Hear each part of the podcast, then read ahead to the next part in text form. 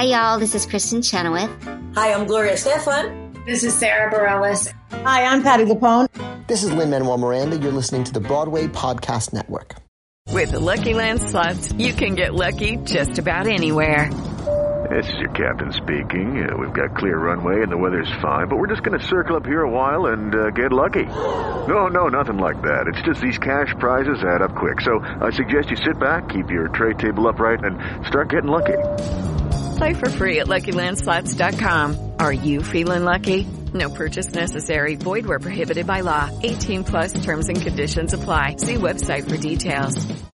Hello, it is Ryan, and I was on a flight the other day playing one of my favorite social spin slot games on ChumbaCasino.com. I looked over the person sitting next to me, and you know what they were doing? They were also playing Chumba Casino. Coincidence? I think not. Everybody's loving having fun with it. Chumba Casino is home to hundreds of casino-style games that you can play for free anytime, anywhere, even at 30,000 feet. So sign up now at ChumbaCasino.com to claim your free welcome bonus. That's ChumbaCasino.com and live the Chumba life. No purchase necessary. VGW. Void were prohibited by law. See terms and conditions. 18 plus.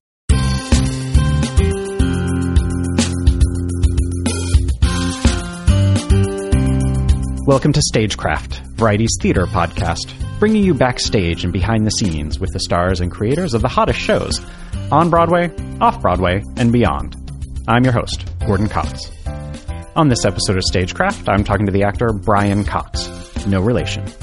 With a long and very active career that's seen him play everyone from King Lear to Hermann Goring to Winston Churchill to Hannibal Lecter, Brian is having something of a pop culture moment right now, thanks to his role as the fictional media mogul Logan Roy in Succession.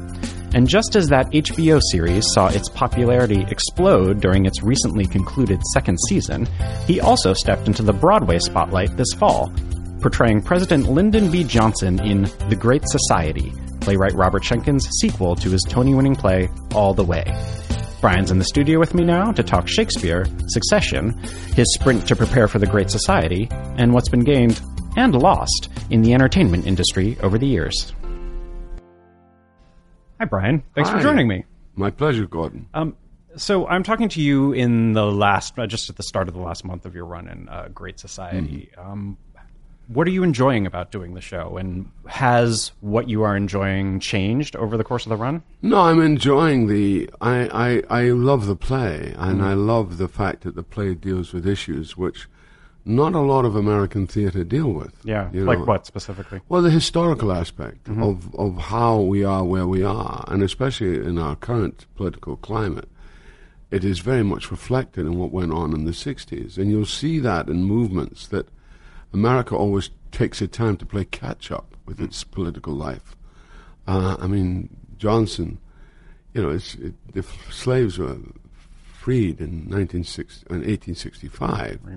But it wasn't until 1965 that they got voting rights. Right. So it's quite fascinating from that point of view, and and that whole. I mean, I I love Bob's work. I think it, it's it's it's almost Shakespearean. This is Robert Schenkkan, the playwright. Robert Schenkkan, Yeah. sorry, Yeah. Bob's, Robert Schenkkan, the playwright, and uh, I love the fact that he's tackling a subject which is both classical in its in its demands because it is like a it's like doing one of the Shakespeare history plays. That was one of my questions, actually, is how much, because you have a lot of experience with Shakespeare, and I wondered how much something like this reminded you of something. Well, very like- much so. Yeah. And, you, and, you, and you need that kind of energy, you know. Right. Like, uh, Bill Rauch, our director, talks about Yeah. language to language, so that you really have to come in.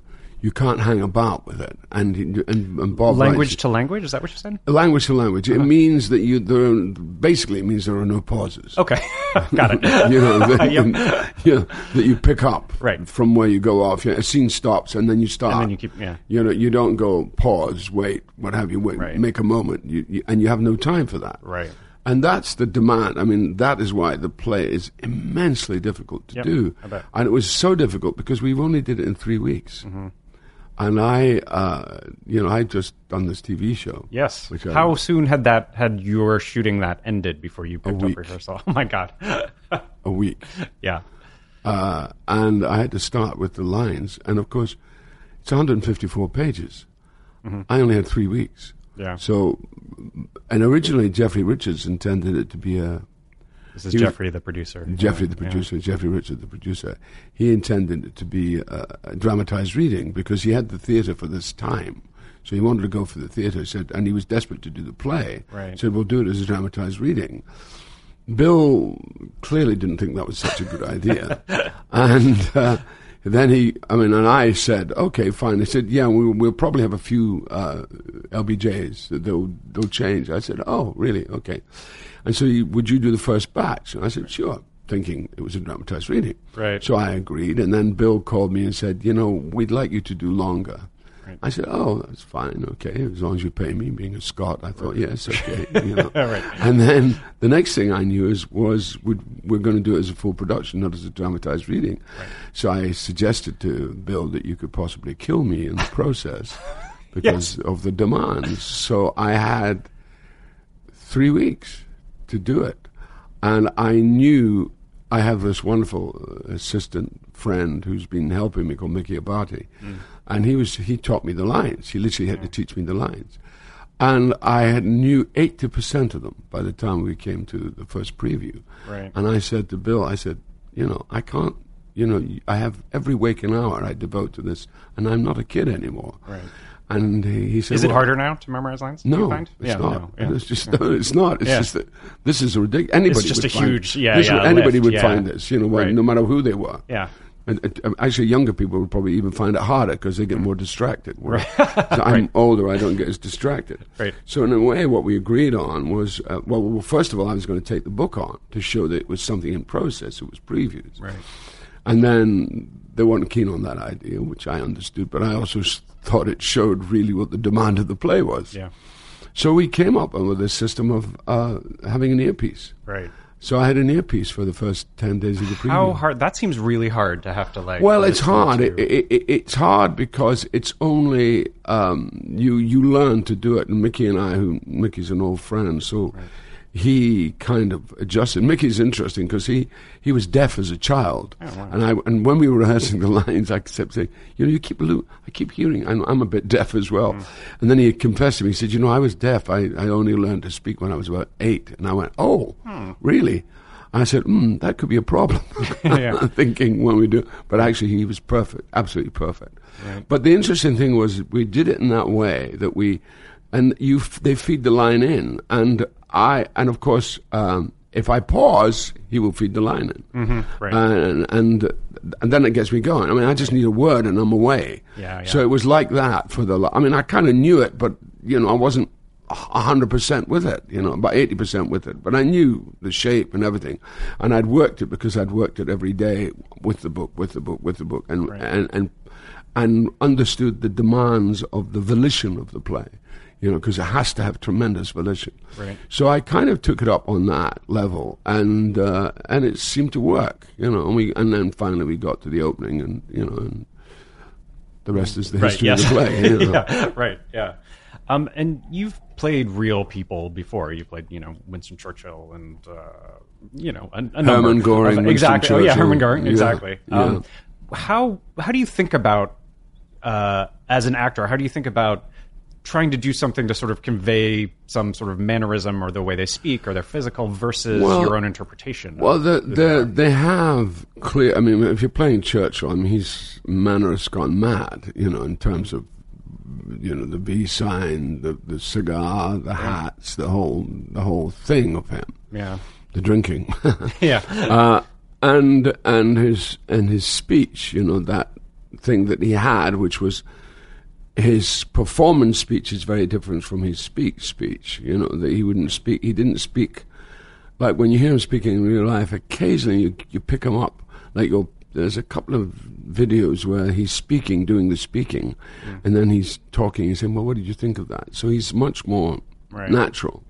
So there was this performance element, and this, and there's always the performance element, especially if you play a politician. right, yeah, you know, because they're, they're the biggest performers there is. right. Now, Lyndon Johnson, it's the Texas speech. It's uh, getting that vernacular, getting the the f- way he used, and also he used his. I mean, he could be very with his own people. He could be very fast, very cruel, very, you know. Right. But when he talks to other people, he could be a lot slower. Like the fascinating co- conversations and the LBGA tapes, which is a series of DVDs which you can get, uh, of him talking to Jackie Kennedy, for example, just within weeks of Kennedy's assassination. Wow. And he's very, very, uh, very considerate, almost kind of slightly kind of s- seductive in a way. I mean, not, not, not consciously. And she completely melts when she speaks to him. And that was what was interesting is the effect that he has on people. So the, you knew that this was this was a incredibly incredibly complicated character, but I mean, and full of full of contrast, but kind of true, very true, but also a politician and also getting his own way. So those you put into the mix, and with a sense of you know, a physical sense of who they look like, what they are, that that's a given. But in Johnson's case, it's very much, even more than Churchill, ironically, it's very much to do with his speech. You know, it's to, it's to do with how he used his Texas drawl. Right. And the lovely thing in the play is there's this reminder. My favorite speech in in the Great Society is when he talks about um, he talks about the his growing up period when as a kid in the hill country and all the women he grew up and and how he brought electricity, and you realize this is the man he was, you know that he and he became a congressman and uh, he grew out of that and he's and of course and again to go to the Shakespearean side of it, it's epic, and he's this the president, so he's an, a kind of like a Shakespearean king, and he has these flaws which finally the thing about telling a lie, how you start off with one little lie and how it builds up to bigger lies, and how eventually, you, as he says in the play, I don't know where I am anymore or who I am. So there's a sort of tragic momentum to the part, you know, which is makes the part very, cha- very demanding, very challenging, and, and also very rewarding. Mm. It sounds like you did a fair amount of research on both him and his Well, I did a research, but I had to do it very quickly. I mean, I couldn't Yeah. read. I couldn't read the Caro books. I mean, you know, because Yeah, I, would, right. I would still be reading the Caro books. you know, uh, I mean, I hear they're great, and I actually promised myself I am going to read the Caro books now because his work is e- extraordinary. Hmm. But the tapes were the thing that helped me. That was, and that's quick research because you've got the man himself, and you're hearing the man, so you're dealing with your relationship to the man as opposed to your relationship to an author and the man. of course, the author I have is Bob Schenkkan, so I, I go with Robert. I go with Robert's play, and I I acknowledge Robert's play and what Robert is doing, and what he's attempting to do, and how and how also the context what you're doing and how important it is in terms and particularly now, you Yeah. know, because it really is about the machinations of American political life, you know. Yeah. Did you see all the way? Uh, No, I never stage? did. Yeah. Sadly, well, was sadly because I was working, so I was Yeah. busy, you know, so I never saw that.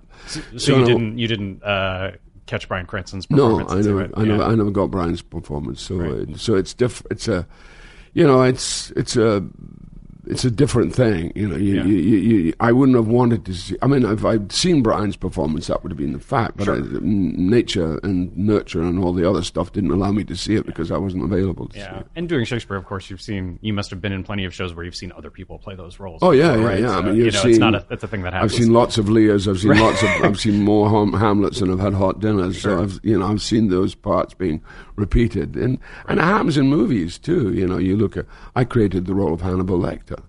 Right. You Yes. know, so Uh-huh. I mean, and now I see everybody playing Hannibal Lecter since then. Yep. So it's a bit, it's an iconic role that's reinterpreted and will be reinterpreted. It's in, it's slightly out of fashion, but it will come back. Yeah, and, yeah. You know, they'll read, they'll read this. Oh, remember that? That's a movie for listeners who don't know uh, called Mi- uh, Mindhunter. Man, No. Manhunter. Manhunter. Thank you. Mindhunter is the, That's is the Netflix thing. series, right? Yeah, yeah. Um, and Michael Mann directed that. Michael yeah, Mann that was an early film of his. Yeah, recall, and it was it was his second movie, and it was the first movie that that character would be in. It. Yeah, right, right. Yeah.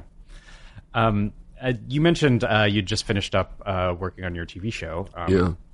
and, and the it sort of so- felt like to me that as Great Society was starting and getting going, that at the same time Succession sort of had this huge explosion Yeah. in kind of awareness and popularity and Yeah. sudden interest. I mean, I was one of the people who came on board with this at like jo- started watching once the second season sort of Yeah, started and yeah. picked up from one and went. That, a lot of people did that. A lot of people played catch up on that. yeah, show. That's understandable. That's the, and that's the great thing about long form television, and also television where you can stream, you can pick it up, you can get it on demand. Yeah. Yeah. Did the the sort of coincidence of the timing of those two experiences? How did that? How did they impact each other? It was other? Bizarre. did- yeah. It was just totally bizarre. I mean, suddenly there I was doing this, having done this, uh, this amazingly, and I could see it. And it was just, I mean, I literally started rehearsing after the final episode. And of course, Mm. when the final episode hit the public, I mean, they went, Which was just uh, as I'm talking to you, just a couple weeks ago. That's Yeah, right. yeah. And it went, it, it kind of went, wow, you know, everybody went crazy about it. And it was happening while I was still rehearsing. Mm-hmm. So it was kind of weird. It was weird. and it was weird for me because at my age, you know, I mean, I've done a lot of work, but I've never done so much work that has been so to the fore as it was in the, in this time, you know. Yes, that because it's it is. I can see how not only Succession but also The Great Society in its own way kind of speak to what's happening right now. Exactly, very, exactly, yeah, and, and, direct and and I'm sort of, and also because I'm older, and there are not very many of us around, they Hmm. tend to fall off the perch. I mean, I've seen, you know, my comrades over the years. Sadly, some of them live not as long as he should have lived. Quite honestly, I'm thinking of my great friend Alan Rickman, Oh, yeah, and who was right. a great friend, and we started together. So I, and was still a shock to me when I think that he's not around anymore. So in a way, I've I've I've kind of gained advantage out of that. And also, I always knew as a young actor. I mean, I, I was told by several people who uh, ment- mentored me when I was young. Uh, one was uh, Lindsay Anderson, the director Lindsay Anderson, Yeah. and the other one was a, a wonderful director, uh, unsung hero of the British theatre. Started the wonderful theatre in Manchester called the Royal Exchange, and he was the father of Marianne Elliott, oh, well, called Michael Elliott. okay, And he was probably the best theatre director I've ever worked with. wow, mean, astonishing, astonishing talent, really. And uh, obviously, his daughter has picked up on it. She's- not bad herself. No, considerably. And it's Yeah. interesting because actually, Marion was my assistant when Oh. I, I directed Richard III in the 20 years ago. Wow. And she was my assistant. So it was kind of bizarre. It's Yeah. kind of so, so Yeah. but Michael actually said to me, he said, it's, it's going to happen much later for you. Hmm. He said, you're, you know, because I was playing parts way beyond my age when I was in my 20s. well, I feel like did you play Lear at forty or something I was ridiculous? Like, 44 was- when I I, mean, was come on. I was 44 when I played Lear. Yeah. And then previous to that, I played Titus Andronicus, Oh, which was my biggest Shakespeare success Yeah. when I was 40. right. So, I mean, I did all of those parts. And in fact, ironically, going to back to the Great Society, Hmm. because of this panic that I had, and I really did have a panic. Yeah. How am I going to do this in the time, given my age? I thought, what am I going to do? So I literally had a conversation and called upon my younger self. Hmm. I literally said, I called up the 40 year old Brian Cox Yeah. and said, What do we do? How do we get this through? And he said to me, It's going to be really difficult, really difficult, but um, I don't know. Let's see that the old muscles are there. And they were. Yeah. You know, I mean, physical muscles. I mean, I still have some physical problems because I have to wear lifts on stage. Yeah, And- right. And That I- can't be- My legs, really. I, Yeah, I that's had- hard on the- uh, yeah, it's hard on the legs. But, uh, so that's fine. That's, That's, just. to make you as tall as That's LBJ, uh, right? yeah, Or- to, yeah. I mean, I'll never Closer be as tall. to, Oh, yeah, yeah, I'll right. get up there, you know, to look, look, look roughly. Right. So I wear that, and uh, so that was one thing. But the other thing was the the, the muscle memory of the brain Mm. is astonishing. I mean, you know, I'm I'm at an age now where a lot of people are going into the Alzheimer's zones or the dementia zone, and you know, touch wood. I think there may be wood somewhere. Yeah, touch wood. That doesn't. That's not happening. Yeah. But I still forget names, you know. But the but that Well, old so pro- I, so- that, yeah, well, oh, that's good. Yeah. that's very. And when I when I hear somebody as young as you say that, I always feel very reassured. on, yeah. No. but but the interesting thing is that that was the thing that, that got me through it. That, that the old muscle memory that just said you did this. This is what you did, and what, how you prepared and how you did your day. And of course, my day is it's all about the play. I mean, I Right. because I have no e- extra energy. You know. Right. Yeah. Yeah. Um, I do feel like we should, uh, for we should exhort listeners to watch Succession if they haven't Oh, already. yes, only yes. because Yeah. uh, I feel like It is uh, one of the casting directors is Doug Aibel, for, who Yes, the Vineyard Doug, yes. Theater, and I feel like every time I turn around on that show, I people who have gone to see shows in New York, stage shows in New York for years and years, will recognize almost every single actor on that. Like they just sort of pick these people who show up. Like Peter Friedman has a major part Yes. on that. Like I, I don't know that I've ever seen him on No. on screen No, before. Peter's And- wonderful. Yeah, and he's great. And Jason yeah, and, Cameron. uh, yeah, uh, Jason. I mean, the, the extraordinary thing about it is that Peter's character keeps getting fired, but Jesse Armstrong, you know, he just says, "Oh, we'll rehire him." Yeah. and of course, it's well within Logan's lack of morality to do that. Sure, right. And- Logan Roy is the character. I Yes, exactly. Do you find how do you find your theater work sort of filtering how you filtering into how you work on something like Succession? Because there, uh, Succession has its own sort of Shakespearean elements Yeah, to it. yeah. There's I mean, well, of- there's there's clearly the Lear references. in Yeah, right. So you know you know about the overall sweep of it. So you kind of know. You learn quickly about the man, and then you create the man. I mean, you learn what the man's demands are, what Logan's demands are, Right. and then you create the man, and you create the man. Of course, I mean, I used to get.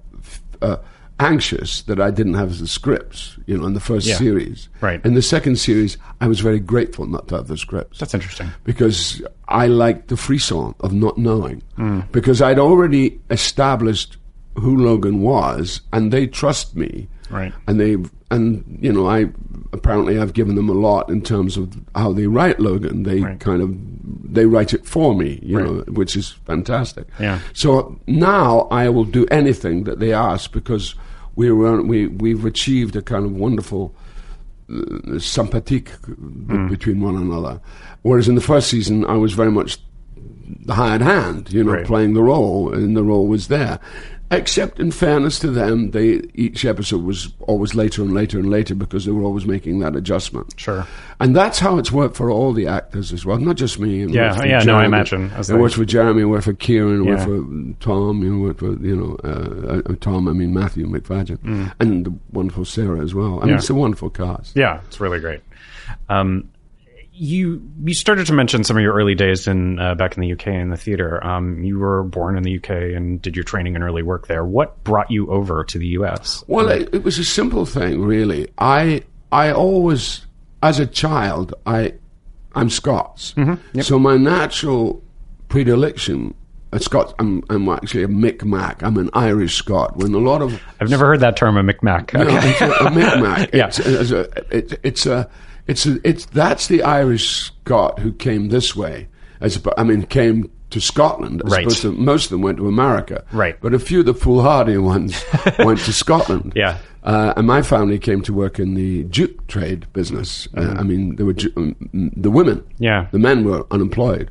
They were known as kettle boilers, the men, because that's what they did. Right. And they were all farmers. They'd all been farmers. Right. But at the time of the famine, there was no work.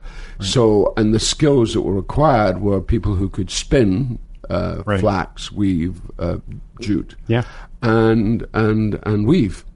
And my that was my that was my family. They were all part of that generation. They came from Ireland, and the women did it. Right. So that was, you know, that was the ghetto area that I grew up in. So I, I, my adherence always in, in terms of entertainment was always to do with American stuff. Right. I mean, I, I responded much more to the James Cagney, you know, the, mm-hmm. the Pat O'Brien, that sort of those American Yeah. kind of icons of the time Right. than I did to Alec Guinness or Kenneth More or the English guys because that was as alien to me as anything. Hmm. So I always had this thing about the movies. Right. But of course, the tradition in England is the theatre. It it is the, you know, you can't get away from it. We, you know, America is about cinema, but Right. England is definitely about the theatre because of Shakespeare, mm-hmm. and you can't get round Shakespeare as mu- try as you might. So I became, a, you know, I, I, I worked in the theatre. I started in my hometown in Scotland, and then I eventually went to LAMDA. And the reason I went to LAMDA because there was this amazing teacher who came up while I was at while I was in the theatre. When I was literally this the second second ASM, mm. and this woman arrived, and the guy who ran the theatre, who was a guy called Bill Davis, who's very famous for playing the smoking man in the um, what is it called that series? Uh, the X Files. That X one. Yeah. yeah. Uh-huh. Bill. Yeah. And uh, he was, you know, but he ran the theatre, and he said, "I'm bringing this uh, young woman up, and we're having a voice class." He said, "Would you like to come?" And I, I had no idea what a voice class was. I mean, I had a God, and I had an accent you could cut with a knife. I mean, you really couldn't understand what the hell I was saying. So this woman arrived, young woman. She was very, very young. She was in her, oh, she was in her early twenties. And I just thought, I want to go there. I mm. want to go where I want to go to where that woman teaches. Mm. And that woman was Kristin Linklater. Oh wow! All right. That's who that was. Who is? I mean, is she the most famous voice teacher? Well, she the- is. the- she is one. She's certainly one of them. If not, Berry yeah. the two yeah. most okay. famous, Yeah. Good one. Yep. voi- Yep. famous voice teachers. Yeah. And now, I mean, I went there, and of course, as soon as I went there, she came here. Right, She came to. New York and had this amazing career with Shakespeare and Company and everything Yeah, right. up there. And uh, but now, ironically, uh, Kristin is is back in Orkney, and she has this voice studio in Orkney, and I'm dying to get there. Yeah. you know, because I'd like to go and get, uh, you know, I'd like to have a you know a retread. Yeah. But so that was a great influence to me. And then why I came to America was in the 90s, I was very, it, was great because I ended up doing theatre. I did a hell of a lot of theatre and I would go from theatre and that, that, but there was always this thing of movies and we don't, we never really had any, a movie industry in the UK. We did movies and we did a lot of great movies.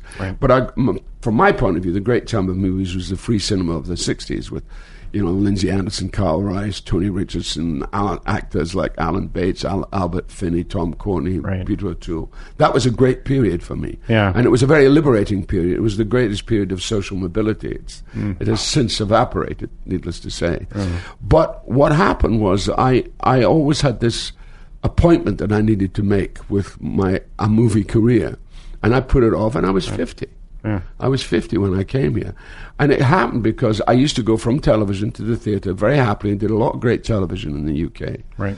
But I was, you know, I was, and I'd done, I'd done Lear, I'd done all the stuff at the RSC and the, and I was a pretty major actor in, in the UK. And I decided, and I came here to do Strange Interlude, which I did on Broadway Oh, huh? Yeah. in 19, in the 1980s. Right. And I also did another play at the same time. It was a very similar situation to now. I did a play at the Public, which was a big success called Rat in the Skull, Oh, yeah. where I got my great notice from Frank Rich. who's now become a Well done. friend. Yeah. And uh, so what You're working with Frank on Succession. He's, He's, in the, he's yeah. our godfather. Yeah, yeah, Frank is right. the godfather of Succession. Yeah. So what happened was that I I decided, you know, and I was I was fifty. I decided I am going to go to the states. I'm going to go there and just see. And of course, people always said, "What are you doing? Why?" And I was very, I was inspired by people like Gary Oldman and Tim Roth, much younger than me, who'd Right. done done that. And I was going, yeah, they've done really rather well, and I think I could probably do well there Right. because and also because television was so awful in England at that time. It had gone really reached an all-time low. It's now gone the other way. It's now really pretty amazing, but it was at an all-time low then. So I thought I really better you know reap while the harvest is good. Right. So I did that. I came, and also the, the the big factor was if I was going to be paid money, I'd rather be paid more money for doing crap in America than crap in England. so that's where the Scot yeah, comes in. yeah, right, right. And what have over the years? What has been some? of You mentioned the changes in the um, London TV industry and sort of the, how the Yeah. output has changed. What what do you consider some of the biggest changes in the entertainment industry over the years? Well, uh, it, it's it isn't the same as it was. There was a kind of lineage about being an actor, uh, particularly in the theatre in the UK. Yeah. that lineage is gone. I mean, you know, I work with Olivier, I worked with John Gielgud, I worked with Ray, Ralph Richardson, all who were awe-inspiring. Paul Yeah. Scofield. I never worked with Paul, but I used to watch Paul in rehearsal because Yeah. he was Oh, wow. to me, he's probably the greatest stage actor there was. You know, so that lineage kind of evaporated uh, a little bit, and the RSC was really at the and the national to to a certain extent, but really the RSC. There was a kind of continuum there, but that started to fall apart, and so it, it and and people people there was an element of people just seeing wrongly emperor's new clothes and mm-hmm. saying, "Oh well, it doesn't really mean anything anymore." I, I think it always means something in the theatre. So the theatre became much more fractured in a mm. way. It still works and it's still incredibly impressive. And and it's new. It's it's now it's, there's now diversity. There's all kinds of stuff which wasn't around when I was a kid. Right. you know I was I mean I would be like an African American actor or, a- or, a, or a West Indian actor now mm-hmm. Well, because I was working class so I was given those breaks you know I was, Right. and, I, and and I was very encouraged particularly in the 60s and with the casting directors in the UK hmm. so that that that has changed. And the American theatre has lost a lot of its impetus, tragically, because mm. I think this cast I'm working with in the Great Society is one of the best casts I've ever worked with. And I walk on that stage every night, and I cannot believe the in, the intensity that's on that stage and the commitment that's on that stage. And it's rather tragic mm. because you know I keep thinking of old Tony Randall. You remember Tony Randall, Sure. who had this great desire for an American national theatre. Yeah. And it's something that I would like to see reinstilled because it, the quality is there, Right. but they don't know where to go. Right. You know, they're all thinking, what do we do after? What's our next job? Yes. And in in the UK, there was that structure which helped me. Mm-hmm. I mean, if it hadn't been for that structure, I wouldn't. Have, I would never have become the actor I became. And that Is that the repertory structure? Is that it's what the that is? repertory Okay, structure. yeah. It's the repertory structure, and it is working. But it's always work. You know, in those days, you're right. I mean, if you think of it, Ian Holm, who was a wonderful actor. Yeah. Ian Holm spent ten years at the RSC. It couldn't happen now. Yeah. Before he got a role, before he got a, a sizable role. Oh, wow. You know, Yeah. and that was that. So you had an apprenticeship, and that was very considered. Right. Uh, uh, it doesn't happen now because everybody's. It's so instant. You know, I mean, a kid can come out of drama school and be playing Hamlet almost straight away, Right. without necessarily the craft, but Yeah. you know all the adherent other stuff that goes with it. So that sense of craft has been sort of not eradicated, but a film has gone over it. A sort of a blur has gone over it in a way, and I think that's sad. I think, and I see it with these w- young actors here, where I think these actors direct, deserve a better future than I know the future they're going to get because it's pretty dog eat dog out there, and it's also dog eat dog from the producing point of view. I mean, I think the way people are cast in this country, I think casting is they're so rude. Hmm. They're so incredibly rude. Really? Oh yeah, Yeah. unbelievable. So how so? Can, can you Well, elaborate a so little bit? offhand. I mean, the Yeah. actors come in and they, you know, they do on tape and they don't. They never meet anybody. They do it in a way, and it's and it's some secretary who's does it or some casting assistant. Yeah. So there's no. I mean, that didn't happen when I came here. When I came here and my I- and I got my big break in Manhunter. Right. I, you know, Bonnie Timmerman, who was a wonderful, infamous casting director. Yeah. She saw me. She interviewed me. You know, Marion Dougherty. There's this wonderful program about. There was a tradition of casting. Hmm. There was a care, and there's a lack of care now. Hmm. There's a rudeness. I see it with you know. I see it with my wife, who's a wonderful actress, and she goes through it all the time. And I just think this is not good. Right. This is really not good. It, there's this, the human. You know, we're about humanity. That's what we do, and there has to be humanity in the room. You know Yeah. you know, in order to do what we do. Right. And I think that's been gone. And I see it with these kids here I'm working with. They deserve a much, they, they deserve much more respect than they get. Yeah, interesting. Um, and you're in um, you're in the Great Society through the end of November. Mm-hmm. And what's next for you after this? You mentioned that Succession season three happens in the spring. season, I've got this film coming out now called The Etruscan Smile, which again is a is a pet project because Mm-hmm. Yeah. again it's something that really you know I know Scorsese's been going on about this, you know, not liking um, The Marvel films, the yeah, Marvel films. Well, I don't dislike the Marvel films. You know, um, I mean, there is an argument that Scorsese, his films always have the same themes, which are you know the corruption of the American business and how it Sure. translates into mafia. You know, he, he doesn't stray from that Italian basis. Yeah, right. you know, a little bit. Right. So I don't mind it. I think he's because he's a genius. Right. You know, he's a brilliant filmmaker. But what I do mind is the fact that in the cinemas there are five, say, five screens, and there are four screens showing whatever Marvel, whatever DC comics are going on. Yeah. There's that one cinema, and there are so many films fighting for that one cinema. Yeah. And there is nothing like. That's why festivals are great and very important because there is that element of community. Yeah. And community, and my film, Etruscan Smile, is a Yeah. life affirming film. Yeah. You don't get lots of life affirming films nowadays. And as you look ahead at the kind of stuff you want to do as an actor and want to sign on for, what what has guided you in your choices? What? Well, young directors, Yeah. uh, Right. young visionaries. Uh, I did a film called L.I.E. several years ago. Oh, ago. yeah. you Great know, movie. You know, and uh, that was a movie that people said you don't want to be playing that character, Right. And I said, uh, no, I think this is interesting because it's a, it's an interesting d- dilemma.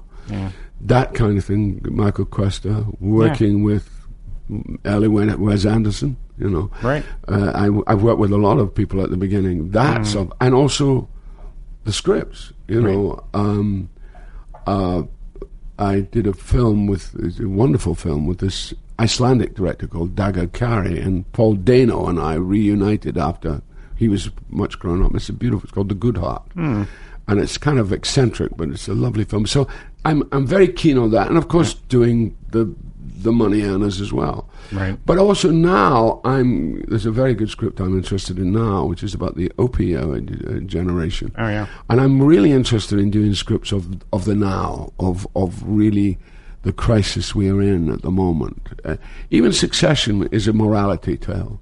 Oh, yeah. Succession is clearly a morality tale, and it's clearly about the fact that God is dead and what do we have in its place. And Logan represents a sort of nihilist viewpoint, you know, that he feels he's somebody who's been disappointed by humanity. So, y- and you realize that people like that are a danger to humanity, hmm. and people who tell lies. And there's a lot of lying going on around us as we witness every day, Right. and particularly in this country and also in the UK.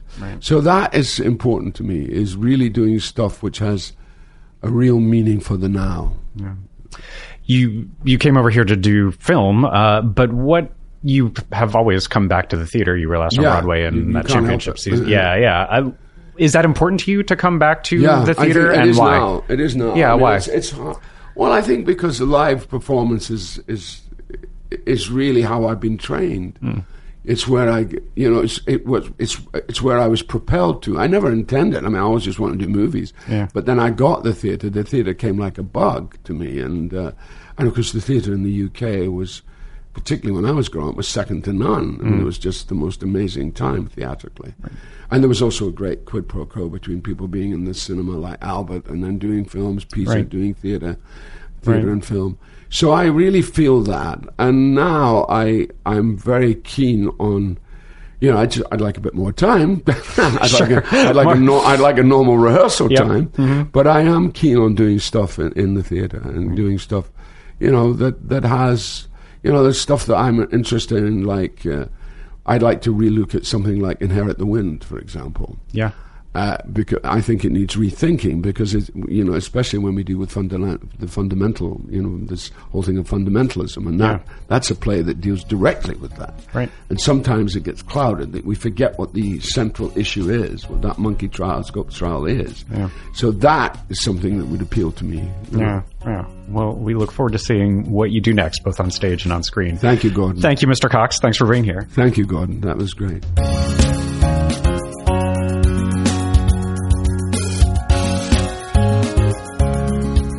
That was actor Brian Cox, now appearing on Broadway as Lyndon B. Johnson in The Great Society at Lincoln Center Theater through November 30th.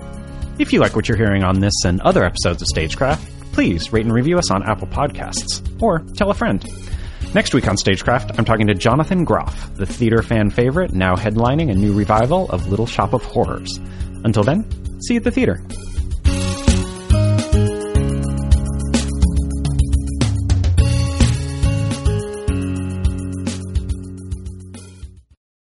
Hey, it's Leslie Odom Jr. here on the Broadway Podcast Network to tell you about the Rise Theater Directory, a program of Maestra Music. Rise is a national online resource designed to connect and empower backstage and administrative and creative theater professionals from underrepresented backgrounds.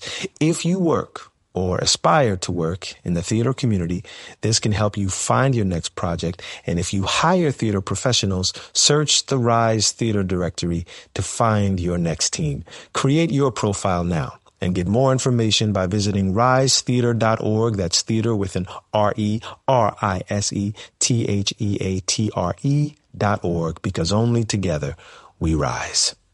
It is Ryan here, and I have a question for you. What do you do when you win? Like, are you a fist pumper? a woohooer, a hand clapper, a high fiver. I kind of like the high five, but if you want to hone in on those winning moves, check out Chumba Casino. At ChumbaCasino.com, choose from hundreds of social casino style games for your chance to redeem serious cash prizes. There are new game releases weekly, plus free daily bonuses. So don't wait. Start having the most fun ever at ChumbaCasino.com. No purchase necessary. VGW. Void were prohibited by law. See terms and conditions. 18 plus.